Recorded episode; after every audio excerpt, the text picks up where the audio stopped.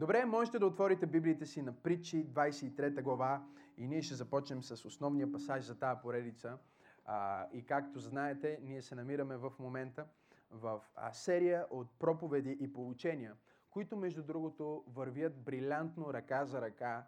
Ако сте забелязали, а, голямото аз и а, Божия характер в сряда просто върват много добре, защото в Божия характер ние изследваме личността на Бог, какъв е Той, Неговите имена, Неговите атрибути, а, Неговия характер. В голямото аз ние изследваме а, човека.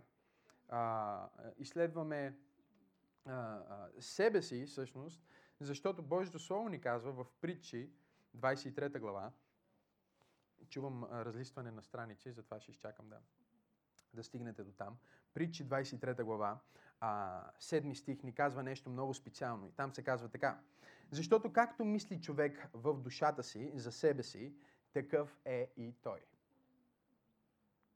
Повтори с мен. Както мисли човек за себе си, в душата си, в сърцето си, такъв е той.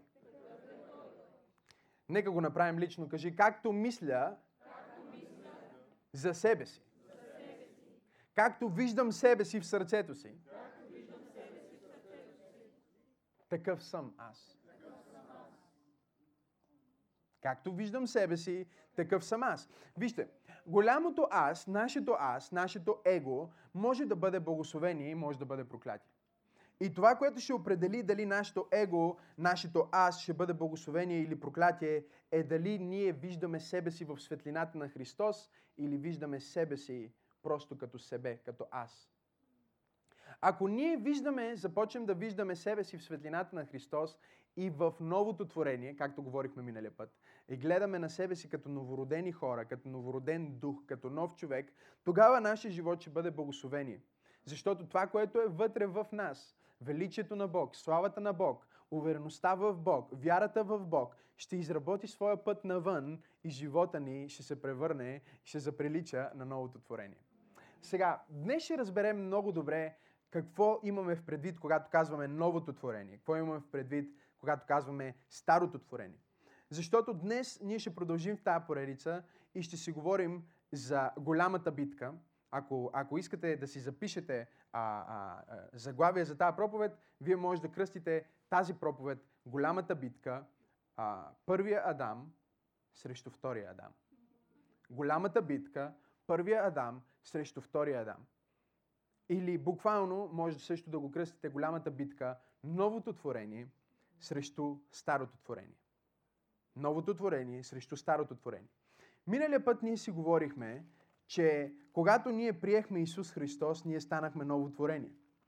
Затова Божието Слово ни казва в а, 2 Коринтияни, 5 глава, че всичко стана ново.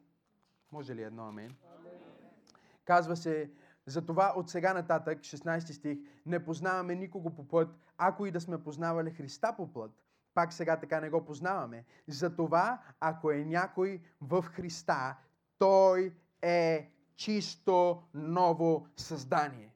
Старото премина, ето всичко стана ново. Кажи всичко стана ново.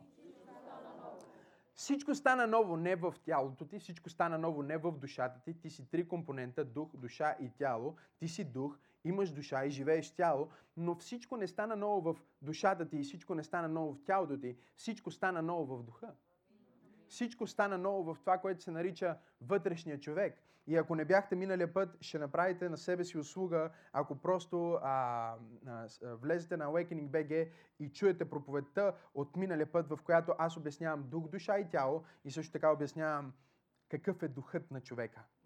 Как функционира духът на човека. Сега, говорейки за голямата битка, това, което трябва да разберем, че още в самото начало в битие е, Бог създаде човека от два компонента. Бог създаде човека от небесен компонент и земен компонент. Първо, ние виждаме, че Бог оформи от пръста, от земята, тяло. Той оформи скулптура. И ние знаем от изследването на Божието Слово, от, от, от познаването на Божието Слово, че всъщност Исус Христос, Сина, направи една скулптура от кал, която беше копие на него. Кажи, Исус направи Адам по свой образ и по свое подобие. Сега, образът, външното, той го взе от земята. Единият компонент е от земята, от пръста, от калта. Той оформи този човек. Обаче след това идва втория компонент. Библията ни казва и вдъхна в ноздрите му жизнено дихание и човека стана жива душа. Тоест, това беше само тяло. Но в момента, в който Бог вдъхна небесния компонент, халелуя, неговия живот, неговата сила, неговото присъствие, неговата същност. Когато Бог вдъхна живот в Адам, всъщност той даде част от себе си на Адам. Той вложи част от себе си в Адам. И по този начин, когато Адам стана а, жива душа, кажи жива душа, жива душа говори за това, че е жив, защото е дух, и душа, защото вече има ум, чувства и воля. Калта няма ум, чувства и воля. Сега вече той чувства, мисли, разсъждава, анализира, възприема. И в момента, в който човека стана жива душа, можете ли да си представите това? Той отвори очите си. Адам отвори очите си за първи път. Това творение, което е ново творение, което никога преди не е съществувало. Сега отваря очите си и вижда себе си.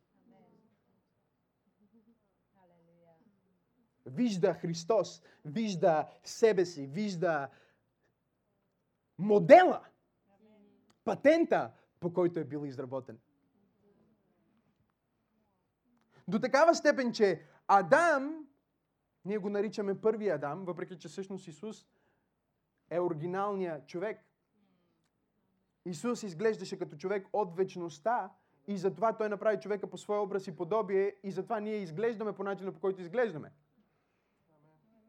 Това е което прави хората специални. Няма човек на земята, който няма в своя образ наченките на Исус. Халелуя! Ти можеш да кажеш, не вярвам в Него, не го приемам, Бог не съществува, обаче ти носиш Неговия образ. Това е като едно дете, все едно Ана София, представяш си Ана София утре да каже, не, Жоро не съществува, аз не вярвам в Жоро, аз съм атеист по отношение на Жоро. Жоро никога не е бил, той не съществува, Жоро. Е, да, ама отрязала главата на Жоро. И всеки, който познава Жоро и е виждал Жоро, знае, че това е детето на Жоро. Защо? Защото носи неговия образ. Ти носиш образа на Исус Христос! Халелуя! О, може да ръкопляскаш по-добре. Слава Бога!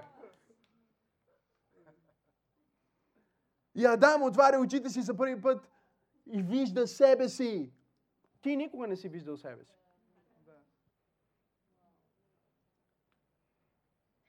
Знаеш ли, че ти никога не си виждал себе си? Всичко, което ти си виждал, е отражение на това, което ти си. Но не ти. Ти не си виждал себе си по начина, по който аз те виждам.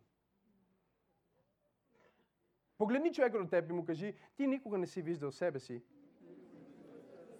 по начина, по който аз те виждам. Сега някой ще каже, не е пастор, аз съм виждал снимка. Снимката е отражение. Няма перфектна снимка. Има фотошоп също. Някой ще каже, виждал съм се в огледалото. Не, няма перфектно огледало. Ти никога не си виждал себе си по начина, по който аз те виждам. Сега първия Адам вижда вечния Адам по начина, по който е.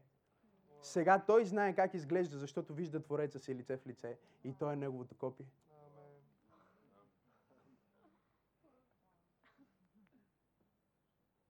Оригиналното огледало е Христос.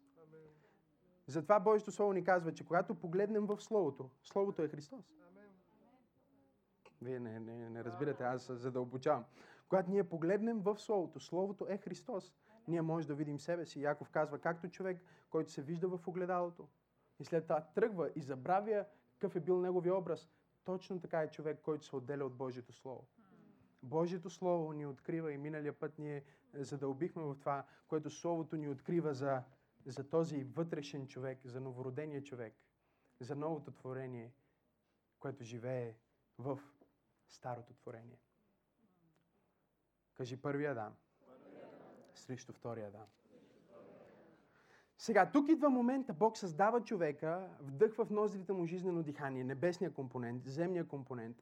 И сега обаче човека преживява това, което ние наричаме грехопадение. И в грехопадението той губи небесния компонент.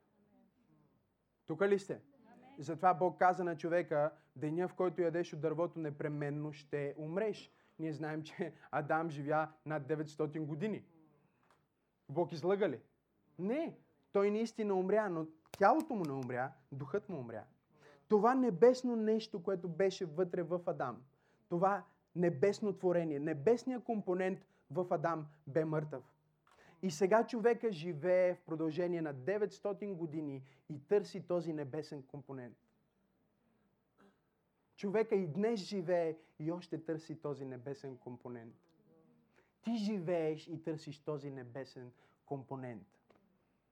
Защо хората ходят при врачки гадатели и такива, защо отиват във всякакви странни неща? Защо? Защо те търсят небесния компонент.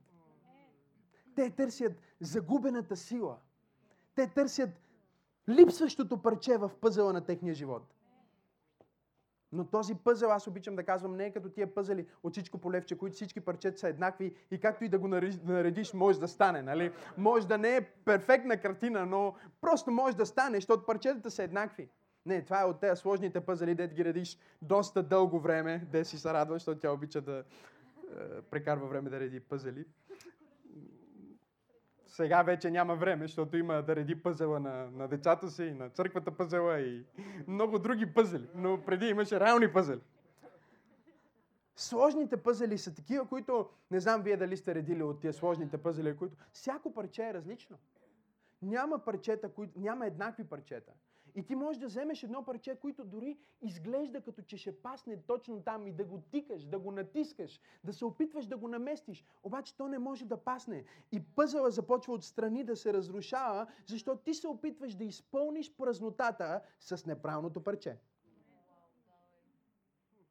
И така човека живее целия си живот и се опитва да запълни живота си с неправилното парче. Натиска вътре алкохол, натиска вътре прелюбодейство, натиска вътре наркотици, натиска вътре пари, натиска вътре образование, натиска вътре успех, натиска вътре своето собствено его. Опитва се да напълни тая празнота в него, защото небесният компонент липсва. Но Божието Слово ни казва, че Христос е този небесен компонент.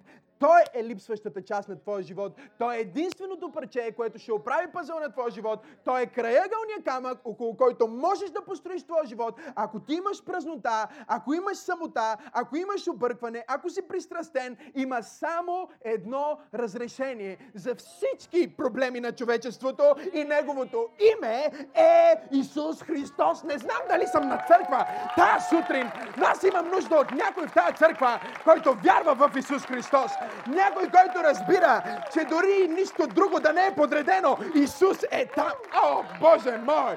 Може би пъзела не е готов, но Исус е там. Аз не съм свършил с картината, но Исус е там. Малко съм болен, но Исус е там. Парите ми не са дошли, но Исус е там. Останах без работа, но Исус е там. Знаеш ли, аз не мога да ти обещая, че ако Исус е там, пъзелът ти ще бъде напълно подреден, но мога да ти обещая, че Той е най-важното парче. Той е кръгълния камък. И ако имаш Исус, о Боже мой, не знам какво става с мен. Ако имаш Исус в твоя живот, всичко ще бъде наред. О, Боже мой! Не знам как, но знам, че всичко ще бъде наред.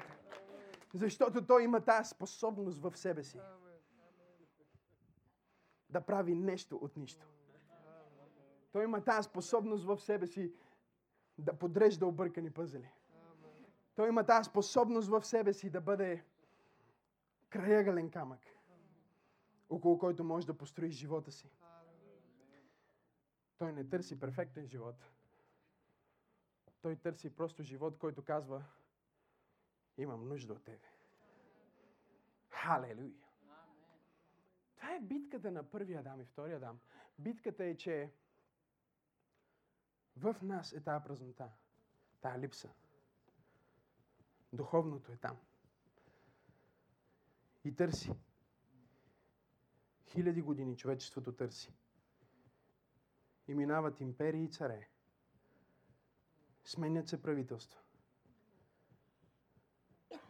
Помислете си за пробивите, които сме имали в технологията последните 10 години. И пак не може да изпълни. Исус е единственото универсално разрешение на човешкия проблем. Човешкият проблем е греха. Може да го костюмираш, но греха е там. Може да го облечеш в PhD, докторска степен, да го качиш на Бентли или Ламборгини, но греха е там. Плата. Естеството на греха, което живее в плата, винаги е там. До вечера ще се прибереш, ще си легнеш и тази плът спи с тебе. Може да излезнеш от клуба, но тя, тя, е, тя е с тебе. Може да избягаш на края на света, но тя е твоето облекло. И сега, въпреки че ти си новороден, въпреки че ти си ново създание, отвън ти си облечен със старото творение. И това е конфликта в живота ти, че отвътре ти си нов, но отвънка ти си стария ти. Това е битката, която преживяваш от понеделник до петък. Апостол Павел говори много за това в Римляни и казва, искам да върша добро. Казва, опитвам се да изпълня. Но осъзнавам, че колкото повече аз се опитвам да изпълня закона, толкова повече се провалям, защото в частите ми оперира закон. В тялото ми оперира закон. И това е закона на греха и смъртта. Това е голямата битка, брати и сестри. Голямата битка е между новото творение и старото творение. Сега, какво е новото творение? Новото творение е твоя новороден дух, който принадлежи към ново небе, нова земя и нов Ерусалим. Когато Бог те новороди, Той те новороди за ново небе, нова земя и нов Ерусалим. За вечност. Старото творение е тази земя, това небе, този Ерусалим. Това време, в което сме. И това е вечният конфликт между нас. Конфликта между старото творение и новото творение. Нека да ви дам няколко точки по отношение на този, на конфликт. Номер едно, това е конфликта между духът и плътта. Точно това, което апостол Павел ни казва. Искам да направя едно, правя друго. Защото в тялото ми работи закон, който е по-силен от мен.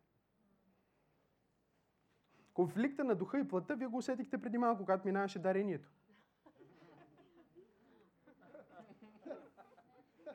Тогава този конфликт много силно го усещат всички хора. Защото сърцето ти казва, искам да дам, да, искам да има сутрешна служба, искам да достигаме хора, искам да правим това. Но нещо в тялото ти, нещо в, в ума ти казва, как ще ти луд ли си, бе? Как се трудил за тия пари, бе? И така ще ги дадеш. Виж, виж, виж, сигурно пастора с твоите пари часовник се е купил.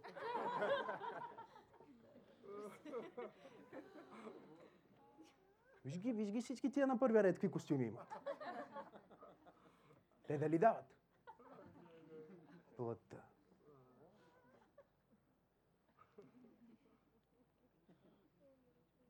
Нали? Ние се молиме, хвалиме Бог, ти кажеш, оф, леле, май не пих кафе. Плътта. Тая сутрин ти се събуди, нещо вътре в теб каза, ей, днес е ден за църква, но нещо друго ти каза, аре сега, защо не отидеш на вечерната? Какво ще ходиш рано сутринта? Ти лук ли си? Какво е това? Какво е? Сега, конфликта между духа и плътта е много сериозен в нас през цялото време.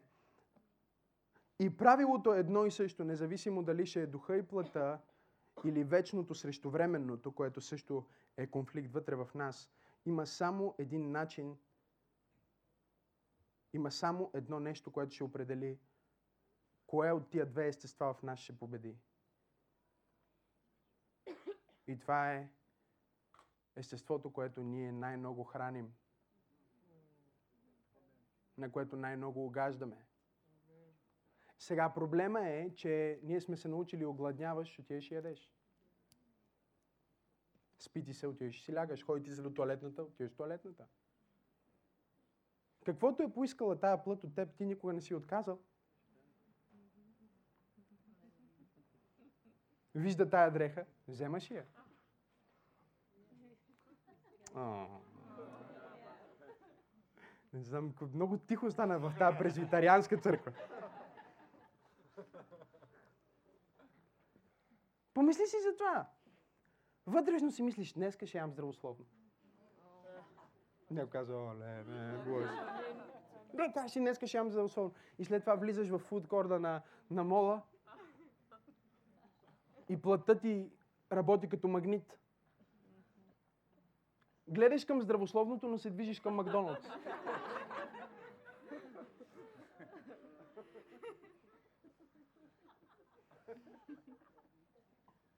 Не, тази седмица ще бъда здравословен.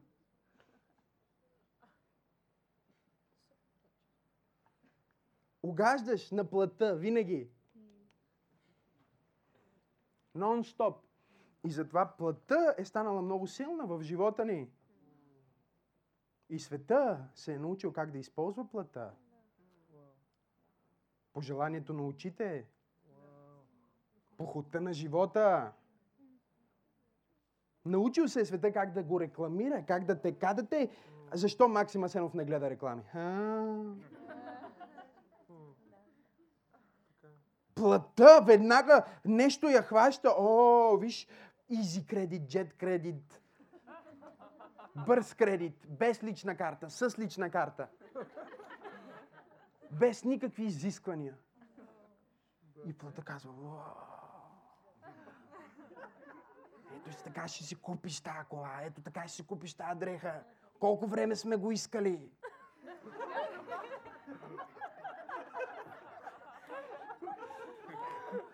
Ако почнеш да си говориш множествено число, знаеш. Тогава вече знаеш, че плата просто е на друго ниво. Гледай сте властелина на пръстени. Точно, точно. Мой Преша.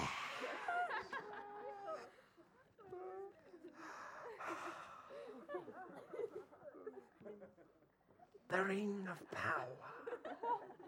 Плата!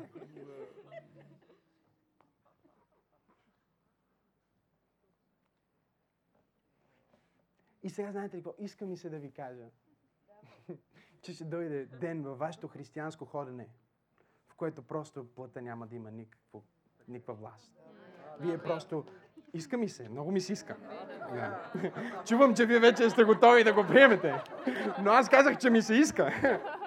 Иска ми се да ви кажа, че една сутрин се събудите и ще бъдете толкова мощни в духа, че просто плата няма да има никакво значение. Иска ми се. Но никога няма да стане. Никога няма да дойде ден, в който плътта ти няма желание.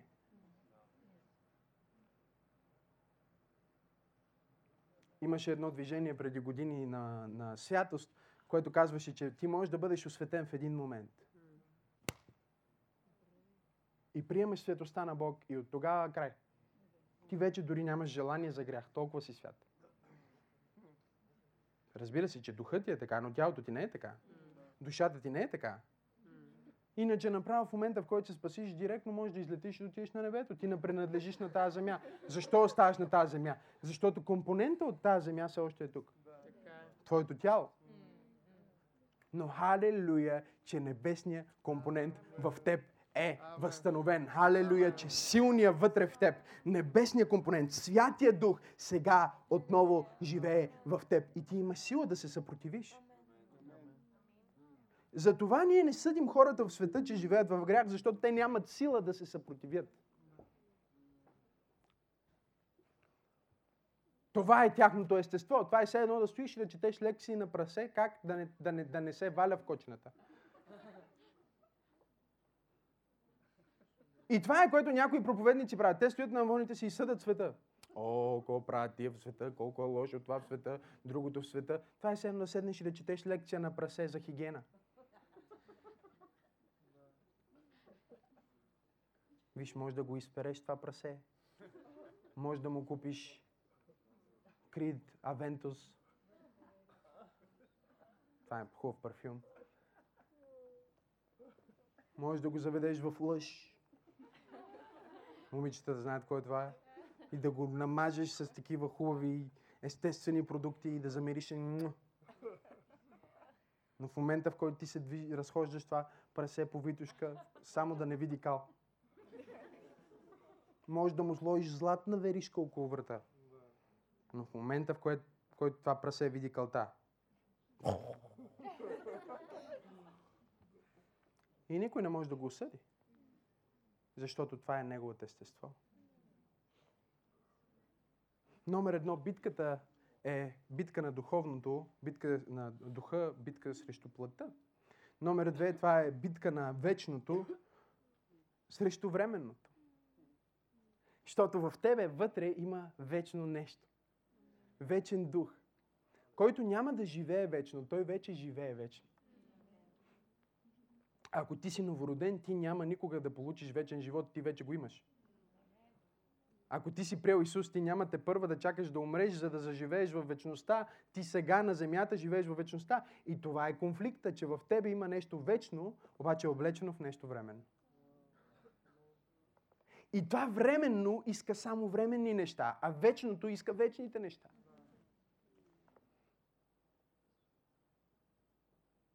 И проблема е, че много често в християнството ние сме позволили на това, което тялото иска или прави, да дефинира дали човека е праведен или не. И за това ние сме се вързали в мъртви дела и правим неща, за да бъдем спасени, правим неща, за да бъдем докоснати, правим неща, за да Бог да ни обича. Истината е, че ти не можеш да направиш нищо, за да Бог да те обича. Той те обича.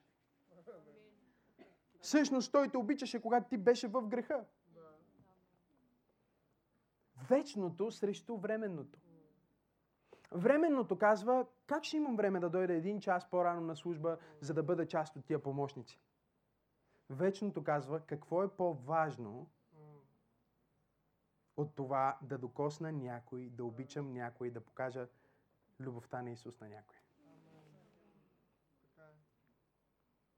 Временното казва, вземи тия пари и си купи риза. Вечното казва, Инвестирай ги в Божието царство и вечни души. Това е битката, която постоянно, постоянно, постоянно, постоянно, постоянно, постоянно върви в нас. Колко от вас се идентифицират с тази битка?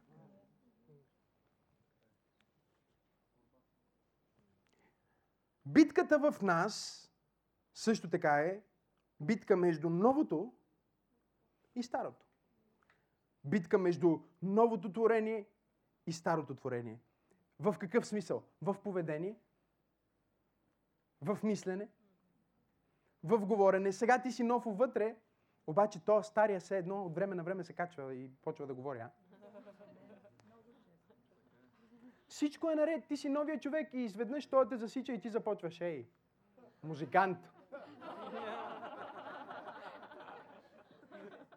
Говорих си с едно семейство от църквата и жената вика, пасторе, кажи му на моя мъж, че не трябва така да говори. Като го засекат и той тапанар, тапанар. Вика сега, вика, спря да казва тапанар, вика казва музикант. Но аз му казвам, че е същото отношение. Вика, някой нещо го издразни на улица, той е, той е музикант. И, и ти си музикант, ма че си музикант.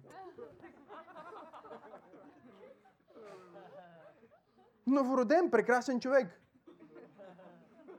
Обаче изведнъж старото нещо излиза на преден план, излиза от теб. Битка между духа и плътта. Битка между вечното и временното битка между старото и новото. Исус каза, не можеш да сложиш ново вино в стари мехове.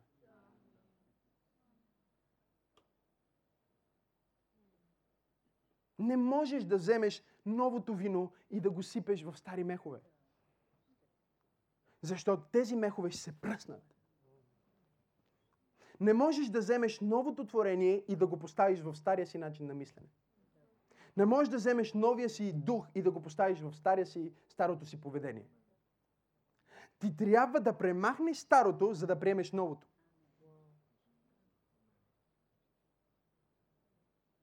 И тук, тук влиза обновяването на ума, че ако ние не обновяваме ума си с Божието Слово, нищо, което ние правим в нашата християнска вяра, не е логично. И ако вие търсите просто някаква логика за нашата християнска вяра, вие няма да я намерите на земята, защото логиката на нашата християнска вяра е на много по-висша идеология, много по-висше ниво, много по-небесно ниво.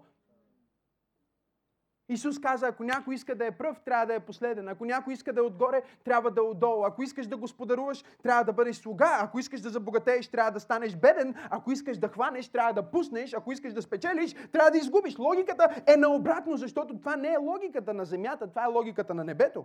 И ако ти търсиш логиката на земята, на старото, за да правиш новото, ти ще се пръснеш. И това е което много хора правят, когато те служат на Бог от старото в новото. Те служат на Бог по задължение и се чудят защо се пръсват. Защото мотивацията е объркана. Те служат на Бог от себе праведност и се чудят защо Бог не им дава сила. Защото мотивацията е объркана. Защото ти се опитваш да правиш новото нещо с старото отношение.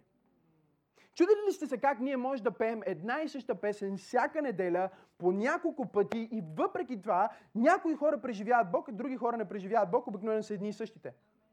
Защото едните са се научили как да изпълват ново отношение, как да имат ново отношение, как да бъдат новото нещо, как да обновяват. А другите не са се научили и за тях това е просто механично. Няма живот. И най-опасното нещо е да бъдеш християнин без живот. Най-опасното нещо е да бъдеш механичен християнин. Механичните християни са те, които търсят повече позиция, отколкото взаимоотношения. Те търсят служение повече, отколкото взаимоотношение. Те търсят титла повече, отколкото функция. И аз се моля Бог винаги да пази църква пробуждане от механично християнство от себе праведно християнство. Аз се моля църква пробуждане винаги да е църква, в която в умовете на хората е искам да достигна някой нов за Исус, искам да покажа любовта на Бог на хората. Няма значение дали ми ръкопляскат, няма значение дали ме познават. На кой му пука, кой кой е. Аз искам да дам любовта на Исус на хората. Знаете ли кога сте станали механични? Станали сте механични, когато се молите, молите Господи, използваме, използваме и когато Бог е, каже, искате ли да се включите, идете на информацията и вие казвате, ето пак сега трябва нещо да направя.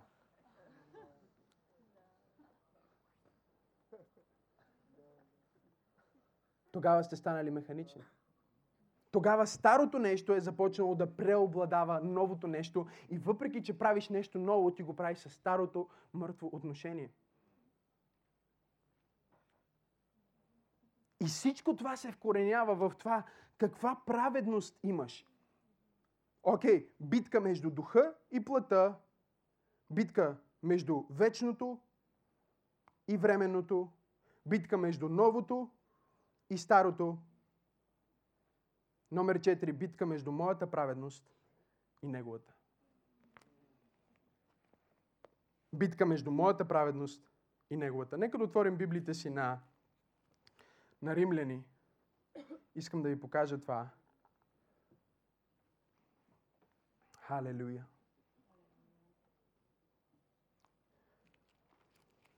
Първо ще отворим на Римляни 5 глава. Ще прочетем някои пасажи от Римляни, защото искам да ви помогна. Научавате ли нещо?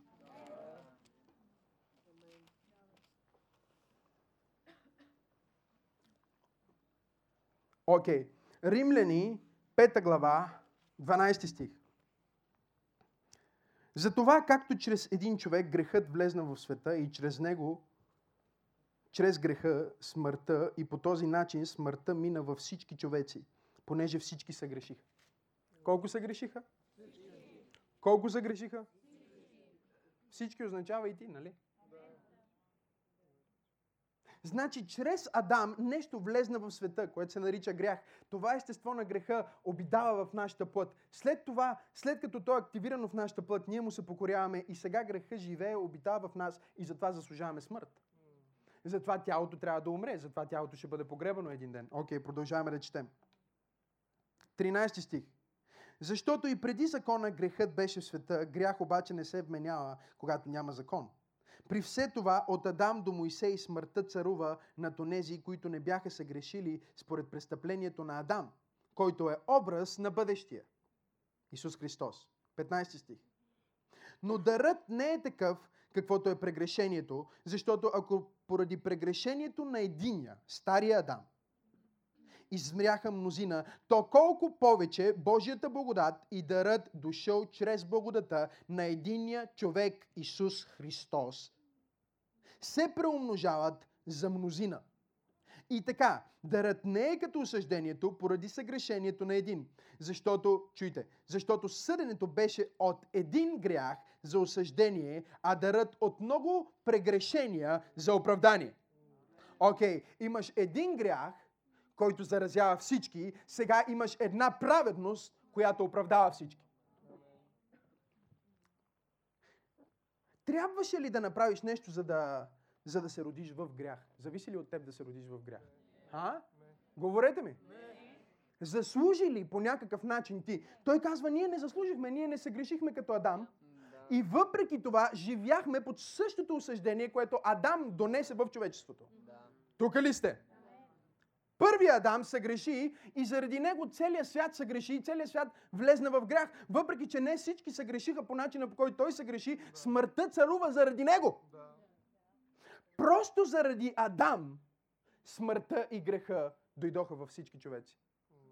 Сега апостол Павел обръща в другата посока и казва, ако вие бяхте в смъртта и греха, дори без да сте го заслужили, заради това, което първият Адам направи, как ще бъдете в праведността и живота, по същия начин, по който бяхте в греха, без да сте го заслужили. Не знам дали някой разбира това, което искам да кажа. Без да сте заслужили смърт, вие живеехте в смърт заради греха на Адам. Сега втория Адам дойде и изкупи целия грях, спаси целия свят, плати цялата цена, за да можеш ти да бъдеш праведен. И няма нужда да правиш каквото и да е, за да бъдеш праведен. Ти просто си праведен заради това, което той направи, по същия начин, по който беше грешен заради това, което първия Адам направи. И единственото нещо, което прави разликата е с кое се асоциираш. С кое се идентифицираш? В стария човек или в новия човек? Временно срещу вечно. С кое се идентифицираш? Плът срещу дух. С кое се идентифицираш? Старото срещу новото. С кое се идентифицираш? Божията праведност или твоята праведност определя. Сега, абсолютно всеки вярващ казва Божията праведност. Но нека да задам този въпрос. Можеш ли да направиш нещо, за да станеш по-праведен? Колко от вас мислят, че можеш да направиш нещо, за да станеш по-праведен? И въпреки това, слава на Бога, църква пробуждане е добре. И въпреки това, забележете толкова много вярващи, които казват, аз си събирам добри дела. Чували ли сте тази фраза? Спомням си, когато един ден се прибирах от църква и един човек казва, ей, искаш ли да те закарам до вас? Викам, супер. Викам, ма няма нужда. Викам, ти си в друга посока. И той, не, аз си събирам добри дела.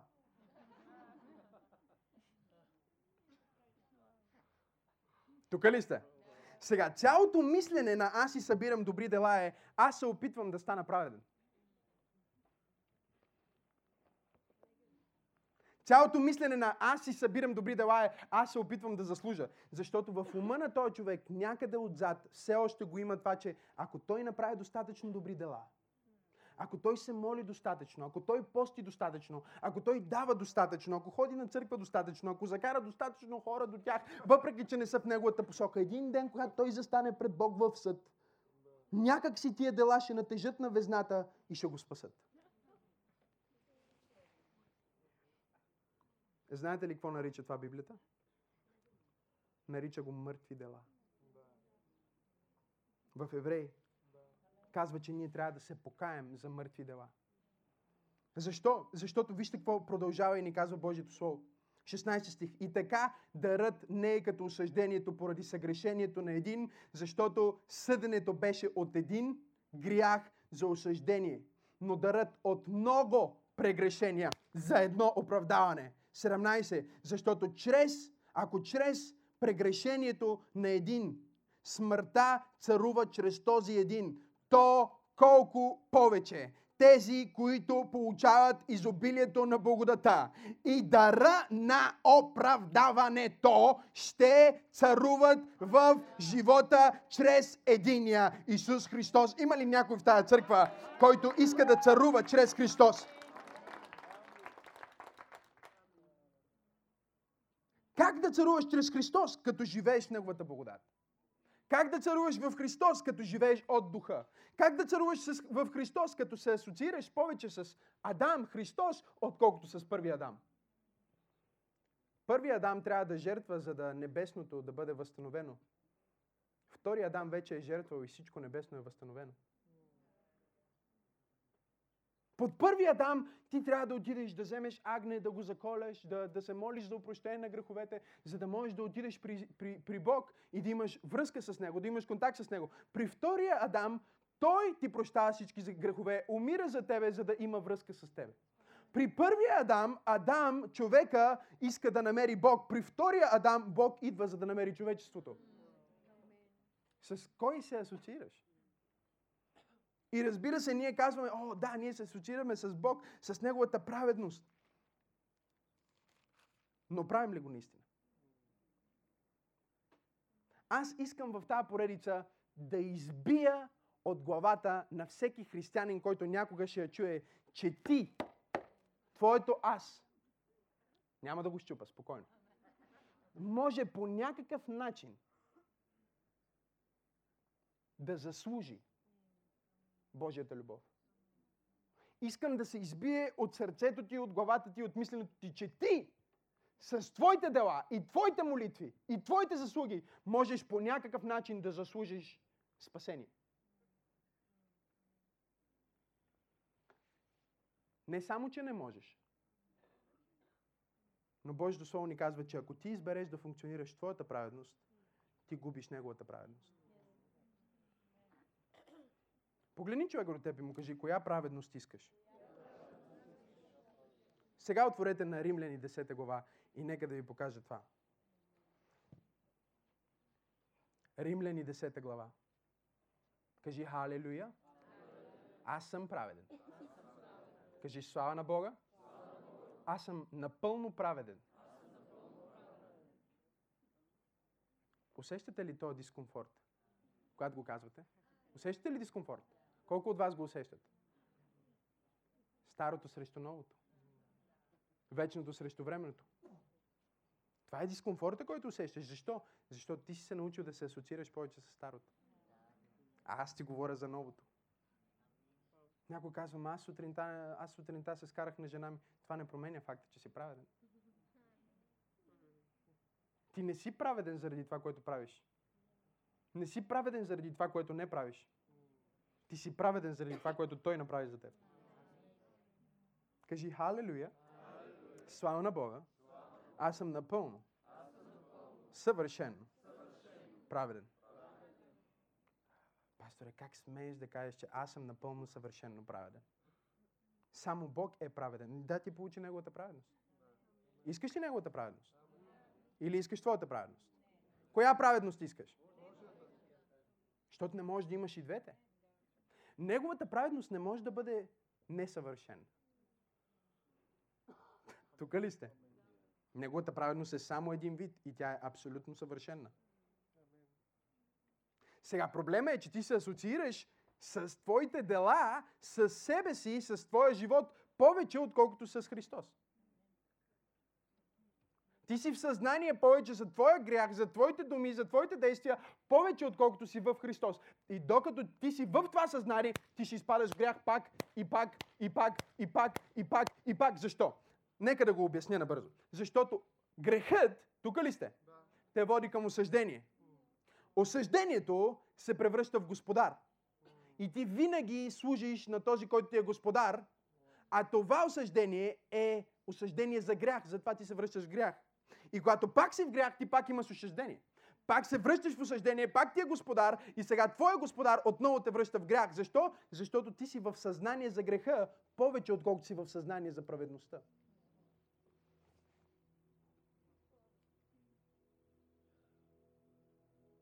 Пастор, искаш да ми кажеш, че, че аз съм напълно съвършенно праведен? Бог има само една праведност. Той няма две праведности или три праведности. Той няма праведност, която ти дава, когато сгрешиш. Той не казва, о, сега се греши, ето тази праведност. Твоята праведност. Сега, обратно, моята праведност. Сега си спасен, сега не си спасен. Не знам дали има хора, които разбират. Бог не играе игрички на вземане и даване. Тук има, тук нема. Ето сега си спасен, а, ама не съм сигурен. Ще направиш ли това, което казвам? Ако си праведен, дали си праведен? Не съм убеден, дали си справедлив? Ако си праведен, ще има нема. Окей, айде вземи. И аз си ми го върни. Не ми харесва. Бог не играе такива игри с теб. Когато Бог те оправда в Христос, Той взе праведността на Исус Христос и ти я даде като подарък. Ти си съвършенно праведен! Ти не можеш да станеш по-праведен. Това е все едно ти казваш, окей, сега ще заслужа. Знаеш ли какво трябва да направиш, за да, за да станеш праведен? Трябва да умреш и да възкръснеш. Можеш ли да го направиш? Това е което ти трябва да направиш, за да станеш праведен. Да умреш и да възкръснеш. И всеки път, когато ти се опитваш да станеш праведен, а не осъзнаеш, че вече си праведен, ти действаш в грях. Защо? Защото не действаш от идентичност, а действаш за идентичност. Толкова християни идват на църква, за да бъдат добри. Не, ти си добър, затова идваш на църква. И това е толкова малко изречение, но има толкова огромно откровение зад него по отношение на това кой си ти. Защото ако в твоя ум ти си това, което правиш, ти никога няма да бъдеш достатъчен. Защото не си създаден да бъдеш достатъчен. Ти никога няма да бъдеш съвършен. Защото падна веднъж в Адам и падението е още в тази път. Но това, което можеш да направиш, е да приемеш неговата праведност отвътре и тази праведност да изработи своя път навън, докато се прояви в освещение, с което ти кооперираш, за да бъдеш както Христос в този свят. Не само отвътре, но в начина ти на живот. Но докато ти се асоциираш с греха, ти ще бъдеш роб на греха. Нека ви покажа това. Римляни 10 глава. 10 глава. Трети стих, Божието Слово ни казва, понеже като, като не познаваха Божията правда, а искаха да установят своя собствена, не се покориха на Божията правда. Всеки път, когато ти искаш да установиш твоята собствена правда, да бъдеш праведен заради това, което правиш, ти не се покоряваш на Бога. И винаги ще падаш в грях, докато искаш да установиш твоята правда. Продължава и казва, защото Христос е края на закона. За правда на всеки, който вярва. Христос е края на времето, в което под закон ти трябва да направиш нещо, за да станеш праведен. И Той самия става правдата на всеки, който вярва в Него. Така че, когато Бог погледне от небето, ако ти вярваш в Исус, Той вижда Христовата праведност в теб. Затова ти си праведен. Ти си съвършенно праведен и не можеш да станеш по-праведен. Пети стих. Защото Моисей пише за правдата, която е от закона. Ако човек прави това, ще живее. И, и, покори се, изпълни го и ще имаш живот, ще имаш справедливост, ще имаш праведност. Шести стих. Но правдата от вяра говори така. Да не кажеш в сърцето си, кой ще се изкачи на небето т.е. да доведе Христос долу, или кой ще слезе в бездната, т.е. да извади Христос нагоре от мъртвите. Но какво казва тя? Казва, че думата е близо при теб, в устата ти и в сърцето ти, т.е. думата на вяра, която проповядваме. Защото ако изповядаш с устата си, че Исус е Господ и повярваш в сърцето си, че Бог го е възкресил от мъртвите, ще се спасиш, защото със сърце човек вярва и се оправдава. Халелуя! И с уста прави изповед и се спасява. 13 стих казва, защото всеки, който призове името на Господа, ще се спаси. Апостол Павел ни говори и той казва, в старото аз ти трябва да направиш нещо, за да бъдеш прият. В новото аз ти си прият и затова правиш нещо. В старото аз ти се молиш, за да Бог да те обича. В новото аз Бог те обича. Ти си приел тая любов и затова се молиш.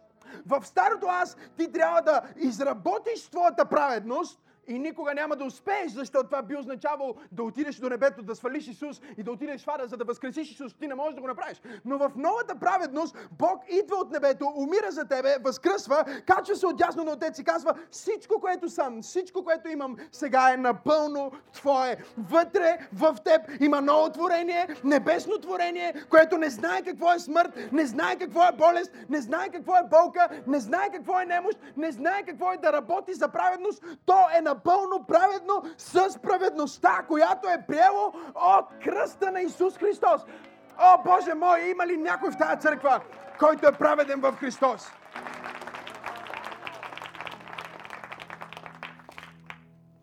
Ти си праведен. Ако приемаш Неговата правда.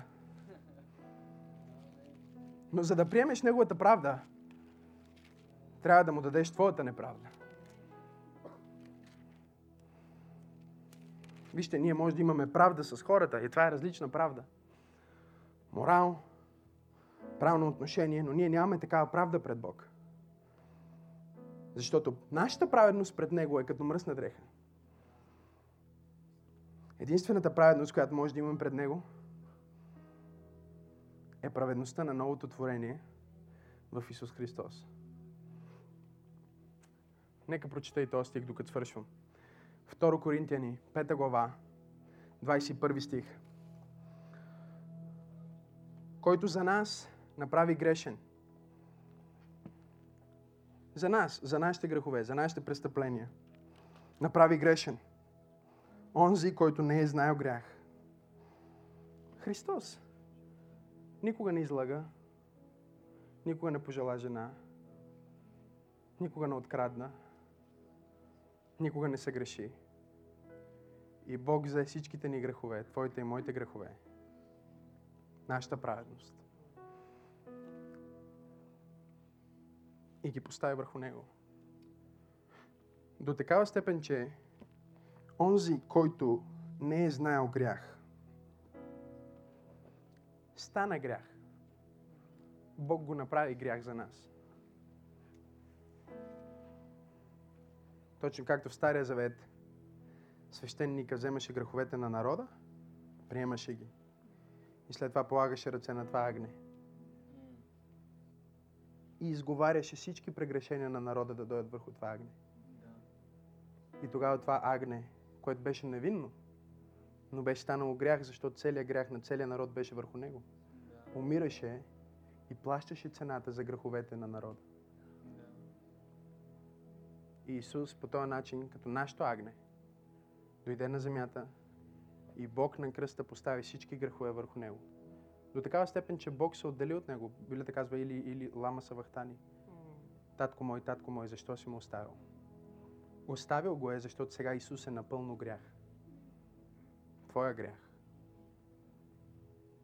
Твоето мислене. Твоята нечистота. Всичко това е върху него.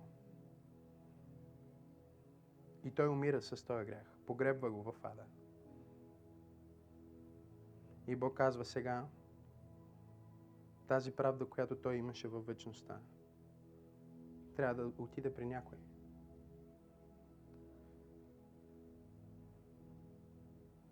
Ще се даде на всеки, който вярва в него.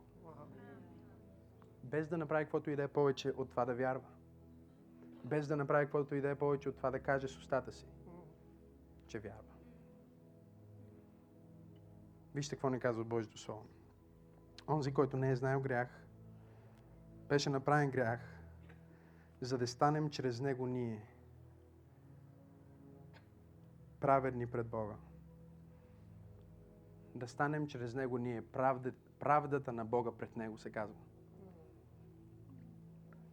Всеки път, когато Бог погледна от небето, ако ти функционираш в твоята праведност, той вижда мръсна дреха.